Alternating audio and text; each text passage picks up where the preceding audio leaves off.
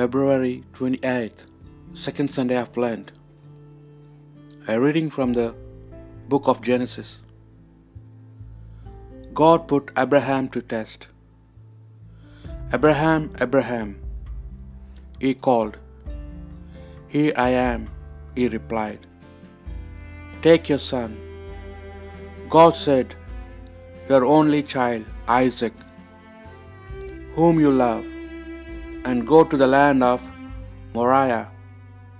There you shall offer him as a burnt offering on a mountain I will, po- I, I will point out to you. When they arrived at the place God has pointed out to him, Abraham built an altar there and arranged the wood.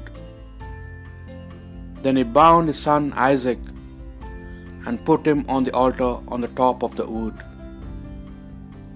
Abraham stretched out his hand and seized the knife to kill his son. But the angel of the Lord called to him from heaven, Abraham, Abraham, he said. I am here, he replied. Do not raise your hand against the boy, the angel said. Do not harm him, for now I know you fear God.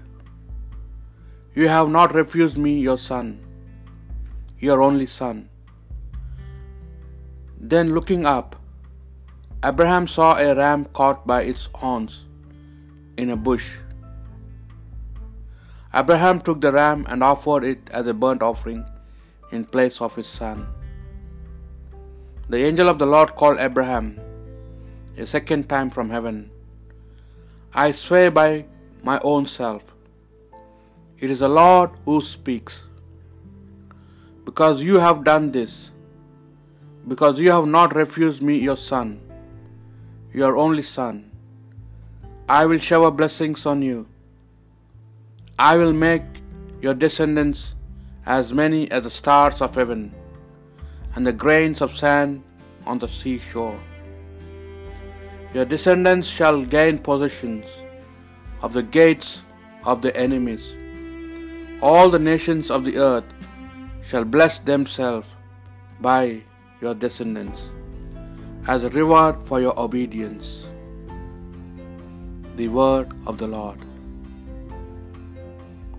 I trusted, even when I said, I am sorely affected. O precious in the eyes of the Lord is the death of his faithful. Your servant, Lord, your servant am I. You have loosened my bonds. A thanksgiving sacrifice I make. I will call on the Lord's name. My vows to the Lord I will fulfill before all his people, in the courts of the house of Lord, in your midst, O Jerusalem. St. Paul letter to Romans. With God on our side, who can be against us? Since God did not spare his own son, but gave him up to benefit us all. He may be certain after such a gift that he will not refuse anything he can give. Could anyone accuse those that God has chosen? When God acquits, could anyone condemn? Could Christ Jesus? No. He not only died for us, he rose from the dead, and there at God's right hand, he stands and pleads for us. The word of the Lord. The Holy Gospel according to Mark. Jesus took with him Peter and James and John and led them up a high mountain where they could be alone by themselves. There in the presence he was transfigured. His clothes became dazzling white, whiter than any earthly bleacher could make them. Elijah appeared to them with Moses, and they were talking with Jesus. Then Peter spoke to Jesus. Rabbi, he said, It is wonderful for us to be here. So let us make three tents one for you, one for Moses, and one for Elijah.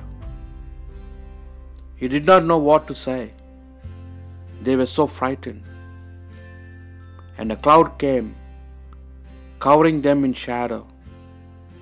And there came a voice from the cloud This is my Son, the beloved. Listen to him.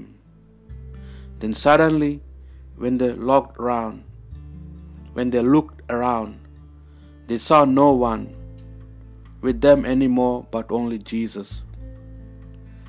As they came down from the mountain, he warned them to tell no one what they had seen, until after the Son of Man had risen from the dead.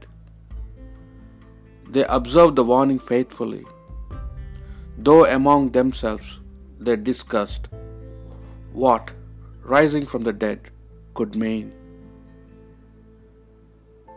The Gospel of the Lord.